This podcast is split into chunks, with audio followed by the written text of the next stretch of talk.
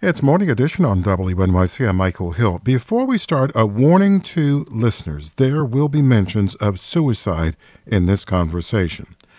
Doctors and parents continue to sound the alarm on teens and kids struggling with mental health in what's been described as a nationwide crisis. Here in New York City, many efforts have focused specifically on connecting Asian American kids and teens with mental health resources, as statistics put them at an especially high risk of suicide or self harm.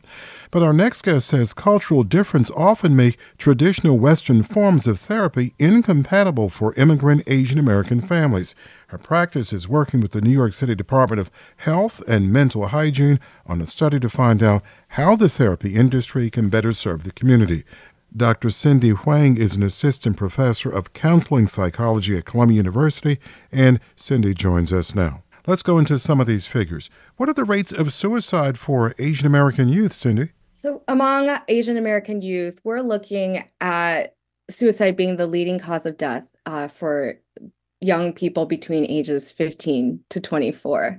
And depending on the statistics, sometimes as young as 10 to 19. And in New York City, the rates are very similar. Second leading cause of death among 15 to 25 year olds, and the third leading cause of death among kids as young as 10 to 14. Is there any sense of what's driving these suicide rates, driving them up? You know, in our, in our field, it's really hard to say it's one direct cause. I would say that we did see an increase uh, during COVID. And so, among the Asian American community, a lot of our research has found that because of all the anti Asian sentiments that happened during COVID, uh, that led to increases in discrimination experiences, racial discrimination, which is definitely a, a stressor and has actually been found to be a chronic stressor for those who experience discrimination over time throughout their lives. And so for young people, especially for some, they might be experiencing it themselves for the first time. Cindy, how do those suicide rates compare to the rate of seeking therapy? Yeah, that's a great question. So, among Asian Americans, we already know they are the least likely of other racial groups in the US to seek mental health services. Why is that?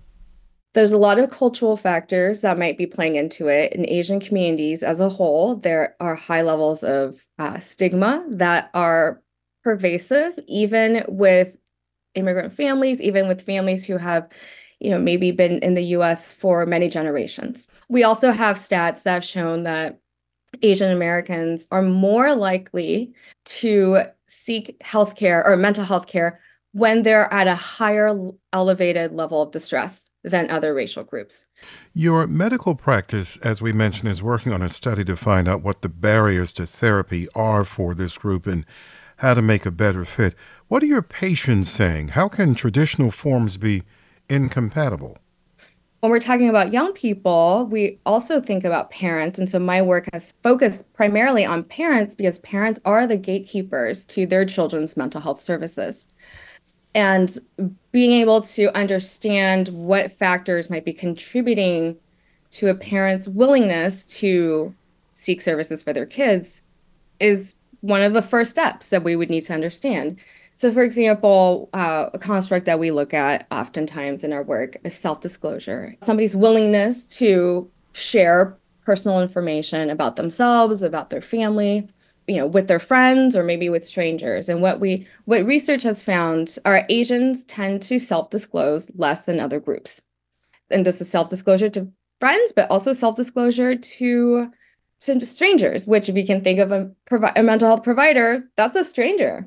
My work has looked at other constructs such as uh, social validity. So these evidence-based interventions which we know are very effective have really not been tested on Asian Americans as a whole.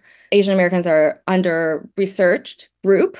So what that means in in life is that we don't have a lot of information on what you know on Asian American mental health. Uh, what do you recommend as changes to make therapy more culturally relative to Asian Americans?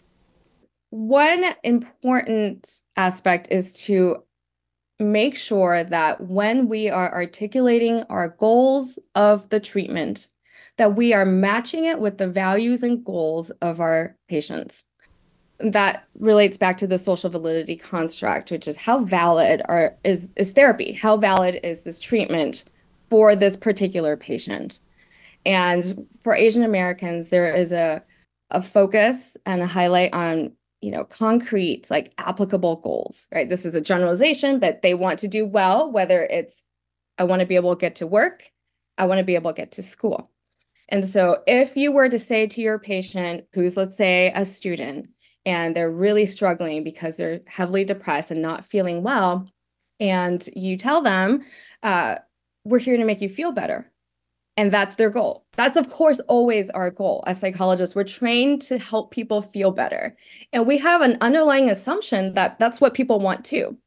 However, oftentimes we see that early termination, we call it, where they drop out of treatment earlier because there's that mismatch. Okay, yeah, that's great. I want to feel better, but I really want to get back to work. I really want to, you know, I want my grades to improve. And so if we just make that quick link of just making it clear to our patients look, when you feel better, you will be able to go back to school. You'll be able to do better at work. That is one of the best ways we can get their buy in and increase their engagement in the treatment process. Our guest has been Dr. Cindy Huang. She is an assistant professor of counseling psychology at Columbia University. Cindy, thank you for joining us. Thank you, Michael. If you or someone you know is experiencing thoughts of suicide, call 988 eight.